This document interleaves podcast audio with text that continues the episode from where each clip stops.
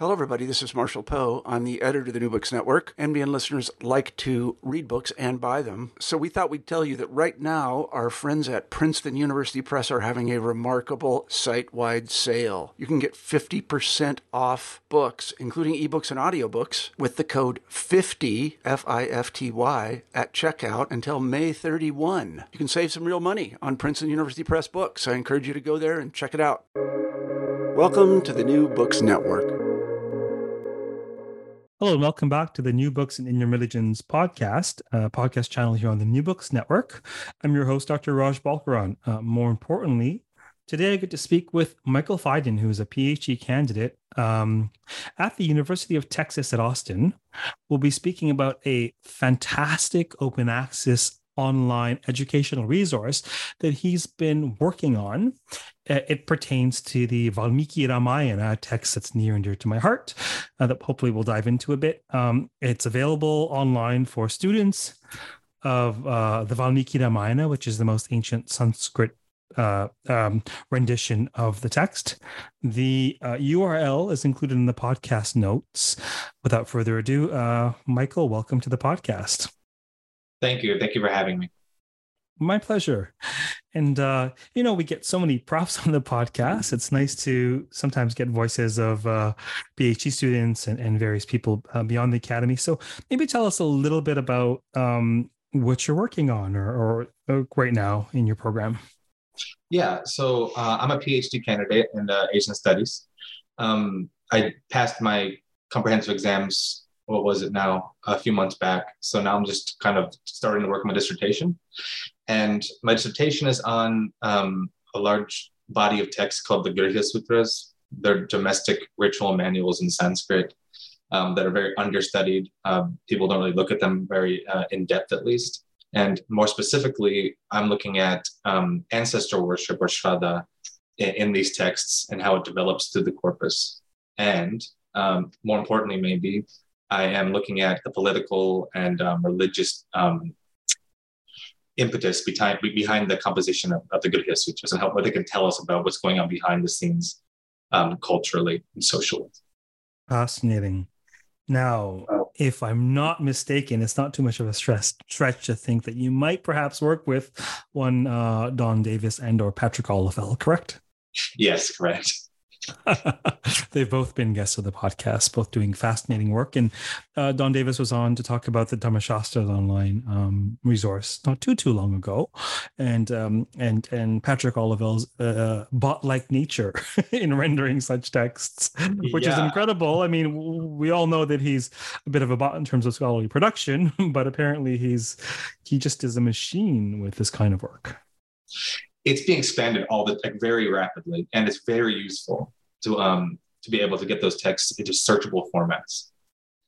It's uh, it's a game changer. You know, I've got a file. I'm not even fully sure. I may have started using GRETIL, or I might have even been silly enough to manually create one. I've got a file, the Devi Mahatmya, that was a text that I dissertated on. It was a topic of the first and, for the most part, the second book as well. And uh, the Control F feature it's like wow game changer. You know all the is. epithets. Visually you can see visually at a glance okay where does the text call her ambika? And boom you can see there's concentrations. It's it really is a game changer to be able to search texts. Is that the primary reason why texts are digitized um, for my research, it helps a whole lot. I'm not sure it's the primary reason or not. It's just nice to have them in an easily accessible format, period. But in, in terms of scholarship, it makes it so much easier to search through GRETIL, like you said, for any occurrences of certain strings of words that you're looking at. And then you can easily, so the wider context is right there. You don't got to look through an old book, you know, although there is merit to doing that. But I like having them all in one folder. yeah. So, how did you get volunteered for or suckered into doing this project? What was that like? Well, Dr. Davis uh, had the idea originally um, to do an online resource based on this text um, for second year Sanskrit students, and I was um, doing a um, we were that semester we were we were reading something together, and then this was like a side project I was I was just doing uh, on the side to um I don't know kind of um just to help students and get my own and get my own skills and making a resource like this um, honed. You know, because it's not it's definitely not not an easy task. So what's that process like? Well, for tedious tedious translations, and I looked at um, other translations of each of each of each of the other verses, and I made they're all when in the resource, they're all they're all my translations. I give um, Robert Goldman's translation as well for a number of reasons, but I have my own translation as well. And then if I ever if I deviate from Goldman, I have to make a little footnote. you know what I mean? It's all very uh, very detailed. Then I to, then I send it away to get reviewed. Um, Dr. Joel Brereton, Dr. Davis, um, Dr. Olivelle all looked at it and they all had their own comments on my translations. I had to consider those. So it's like a back and forth kind of thing, and for every verse. So it was uh, it was pretty time consuming. Listen, both by virtue of being a grad student and by virtue of deviating from Goldman, footnotes and copious footnotes are necessary.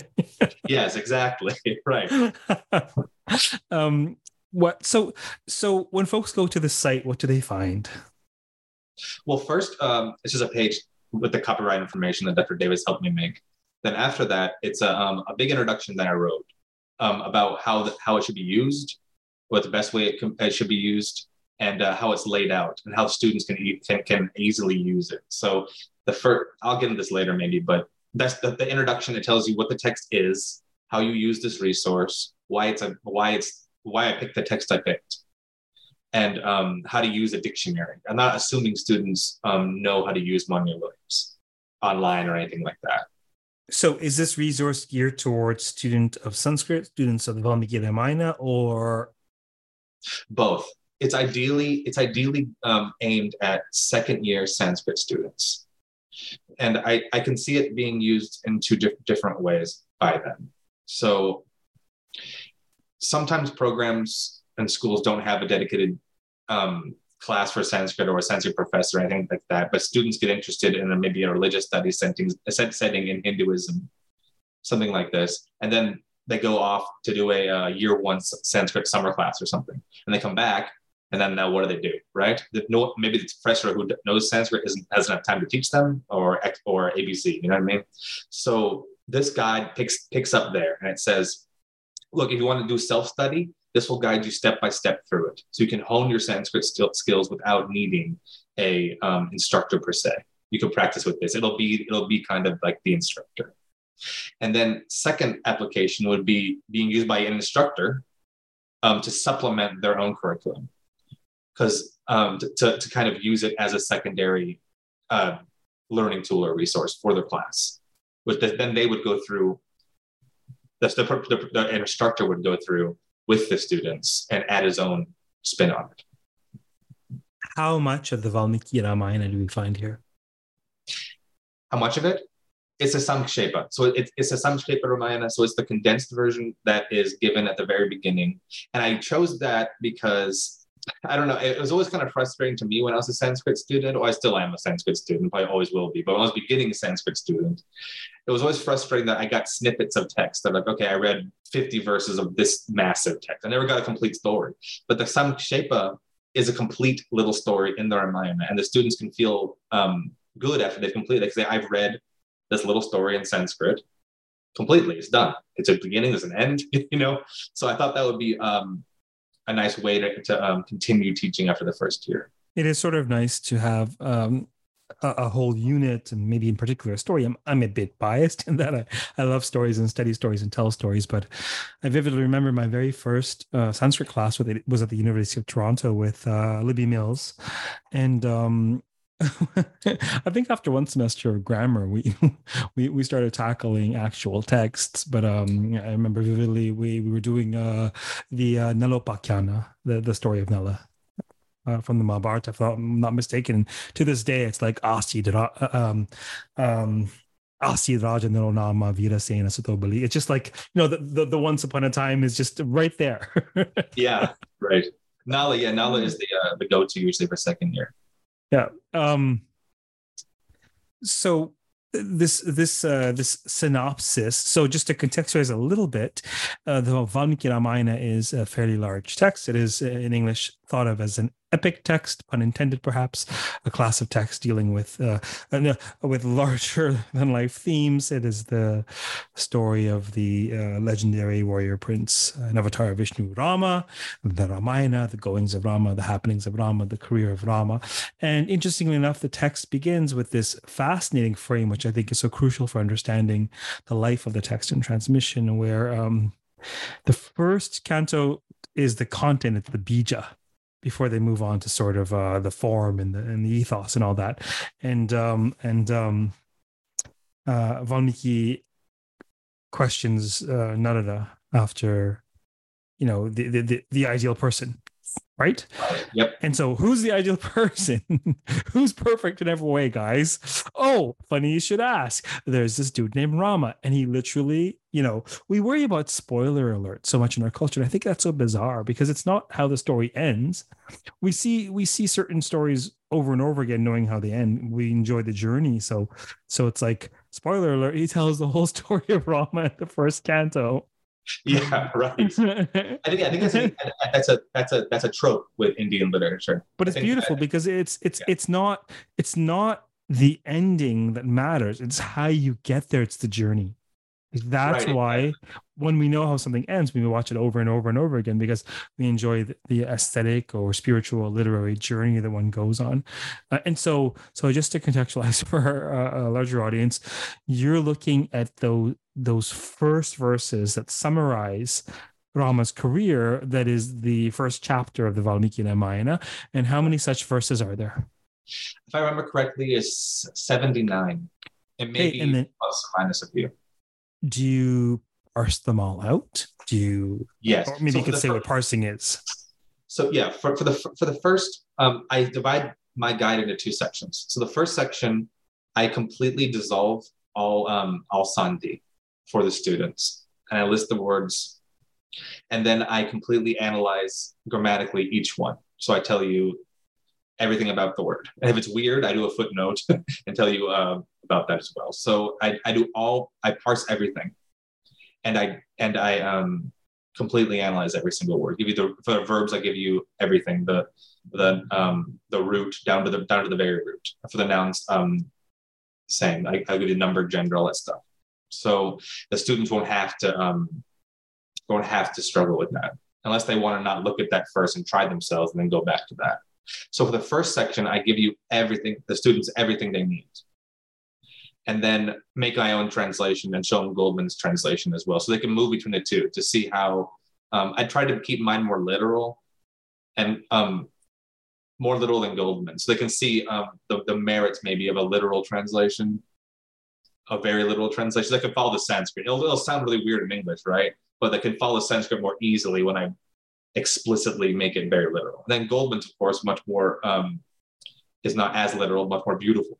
So I um, I want to I want the students to kind of see that how to move between different types of translations, and then they have their own translation as well. The students make, and then the second part, I still dissolve all sandhi and um, give them each word, but I do not give them any more details, and I link I hyperlink each word to a site which was uh, this is a site that Dr. Gil Ben-Herut of the University of South Florida um, made, Digital Roses, and it hosts. It, I, I, have a, a scan of the of the um, of Monier Williams with his pages, and I link them to the appropriate page for each word, so they can look. Oh, here is um, some noun, and then they, they'll, they'll see, see a page, find the noun themselves, you know, and then and then if it recurs down uh, uh, down the line in, in the text, I do not link them a second time.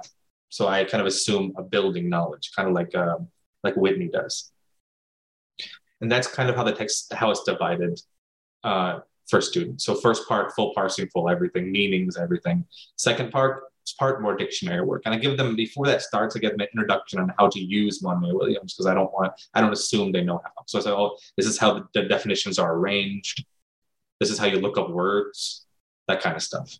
So, uh, for those of you, many of you will probably catches references, and some of you may not. So, for those who study Sanskrit, particularly in um, the, at uh, at the academy at Western Academy, uh, Monier Williams is this mammoth uh, comprehensive uh, Sanskrit English dictionary where one will look up a word and one will see this is how it was used in the Rig Veda.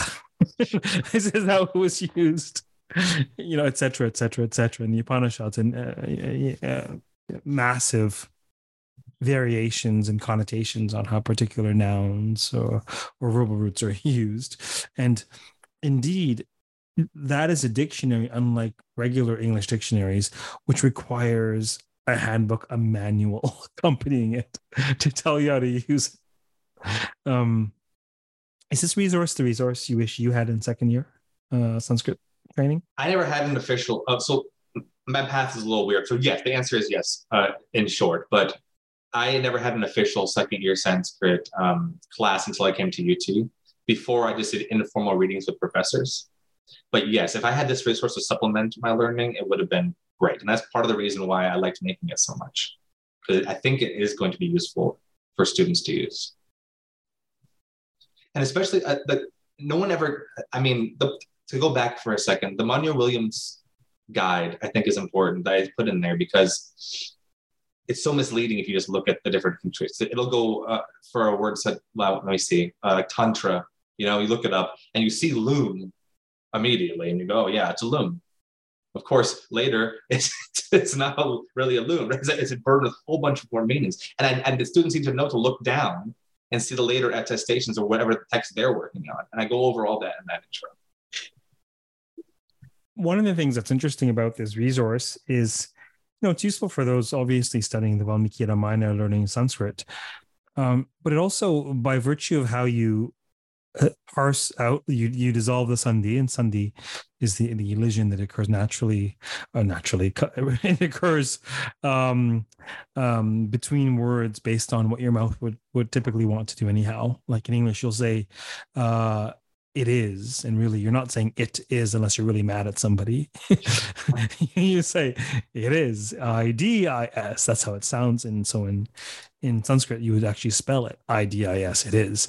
Um, so you dissolve the sandhi and then you parse it out or you you sort of identify all the grammatical pieces and the case endings and um, the tenses etc etc it seems that the process that you're using is useful for folks to to have a look at and maybe tighten up or emulate in their own process.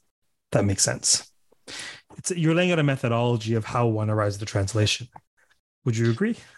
Yes, and I think that's that's also a very important part of it, and that's yes. So I I, I think that second it's easy to jump from what you learn in first year to trying to do um, translations like um, Goldman or Patrick Olivelle do, right?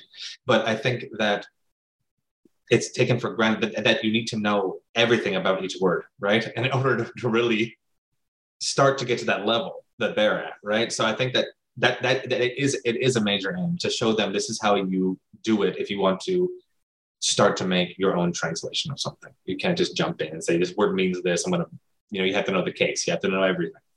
So i think that is exactly right. Can this resource be used you touched on this previously but can it be used independently or do you think this sort of enterprise ought to be engaged with a teacher? I think that ideally it should be with a teacher.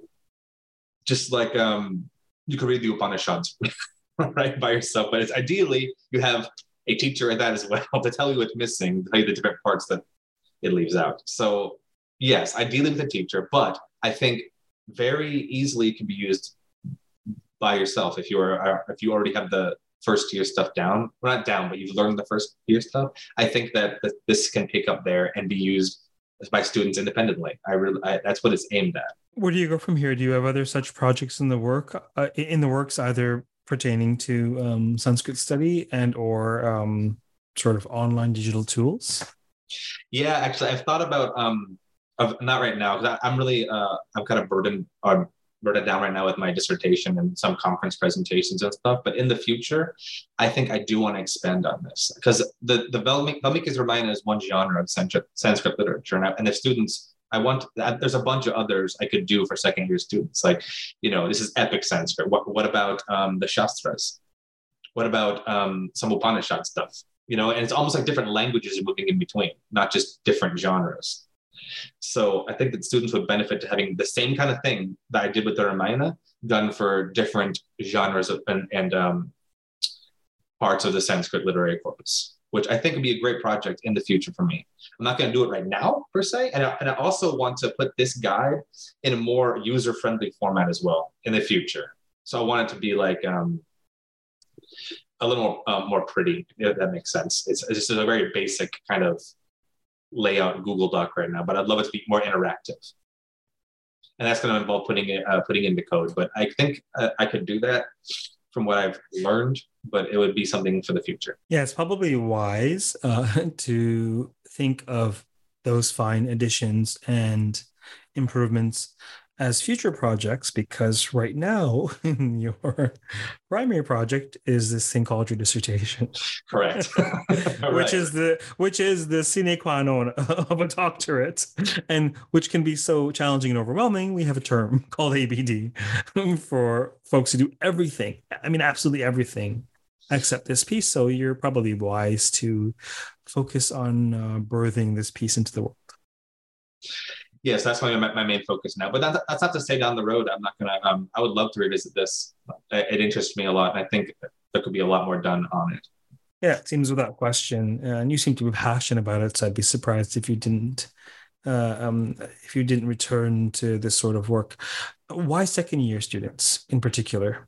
I think that um, it's easy to find a first year Sanskrit class. If, if you're interested in it, you could learn the basics with either a grammar book or one, a summer course, something like that.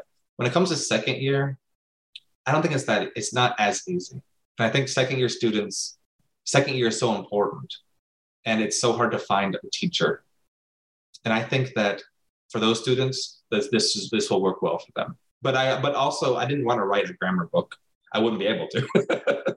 so there's so many out there, and I, and I use um, Ruppel's grammar. She she did a wonderful grammar that I, I really like, and it's and it's new and exciting, and a lot of people are picking it up and using it. So that's why I, I use I use it for my references in, in the in the guide. Well, am I not surprised that you use hers? Uh, we were chatting just briefly before we started this call about the podcast, and um, I was so taken with her book. I interviewed her in 2019 when it came out because it seemed so geared towards learning. I think I've had her on the podcast a couple more times since. And um, no, she's not paying me anything for the teasing of this is I just really value the way in which she approaches Sanskrit and her her, her teaching chops in addition to her her grammarian chops. And so um, I, am glad that you also see the value in that particular Sanskrit grammar book. Um, I wonder if there are others that you look at or that you would you think students might wish to draw on. Grammar books for Sanskrit. I when I learned Sanskrit, I use I, I, learned Sanskrit originally with Dr. Witzel in the summer program, and I used the uh, really old grammar book Perry that was written in uh, pretty much um, ye old English. So I had to learn ye old English and then learn Sanskrit through that. So it was very difficult. So I would not recommend that. But I would recommend Ruppel's. Um, Whitney's an invaluable resource, but I think it's not a teaching tool, of course. You need to already know what you're doing before start referencing Whitney for different grammatical things. Um, trying to think of any other grammar books that I really I use Macdonell's Vedic grammar a lot, but I do Vedic stuff. So when you're getting into that, that's like the a really good. But, but there's Vedic grammar for students and there's Vedic grammar. I have both of them, invaluable for Vedic studies. But um, trying to think of any other ones that came out somewhat recently that I heard of. I can't think of anything right now, and I'm going to kick myself after this for not thinking of it. Oh, that's okay. I mean, there's there's a number that have been around for a while. There's um, oh, Goldman. There's Goldman. what the Goldman exactly. Right. There's Goldman. There's Deshpande. There's um um uh Coulson. You know, there's a number. Obviously, there's no shortage of, of options for students. I like Goldman's too. I think uh, I think Goldman's can be used in the same way. I really my I really like uh, Ruppel's for this guide though, is because it, it is Ruppel's itself is almost a, a, a, teaching tool by itself. A student could maybe just go through Ruppel by themselves and then jump to my guide afterwards without a teacher. I mean, hard, but I would say doable. Fascinating. Is there anything else about the project or really anything at all, uh, your work? Uh, you know, is there anything else you'd like to share before we or ask before we close today? The only thing I thought of was the Dharma Shastra library.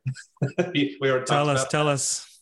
I think it's really invaluable and it's always being added to. So if you haven't uh, seen that yet, I would I would uh, look that up because yeah. The, and as I mentioned, there's an interview. Um, there's an interview with Don Davis, summer 2021, I believe. But in the timeless time of podcast land, that could have been yesterday or uh, 10 minutes from now. right. But I, in terms of my own work, um, I have a few things in the in the in the works. Um, but um, we'll see if I get any of it published down down the road. I think it's it's it's it's um I find it um I find it fascinating that in this particular case it's the seasoned profs uh, who have heard of and been on the podcast, but it's the grad student to whom the podcast is new. That's fascinating. That's great. That's great. Well, thank you very much for appearing and talking about this uh, work. Thank you very much for having me again.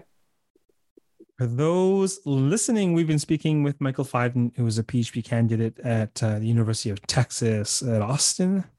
Um, we've been speaking about a, a, a fascinating new online open access tool for learning Sanskrit and or appreciating uh, the Valmiki Ramayana. The uh, link is in the podcast notes. Until next time, uh, stay safe, stay sane, keep listening, and keep contemplating the mysteries of Sanskrit grammar. Take care.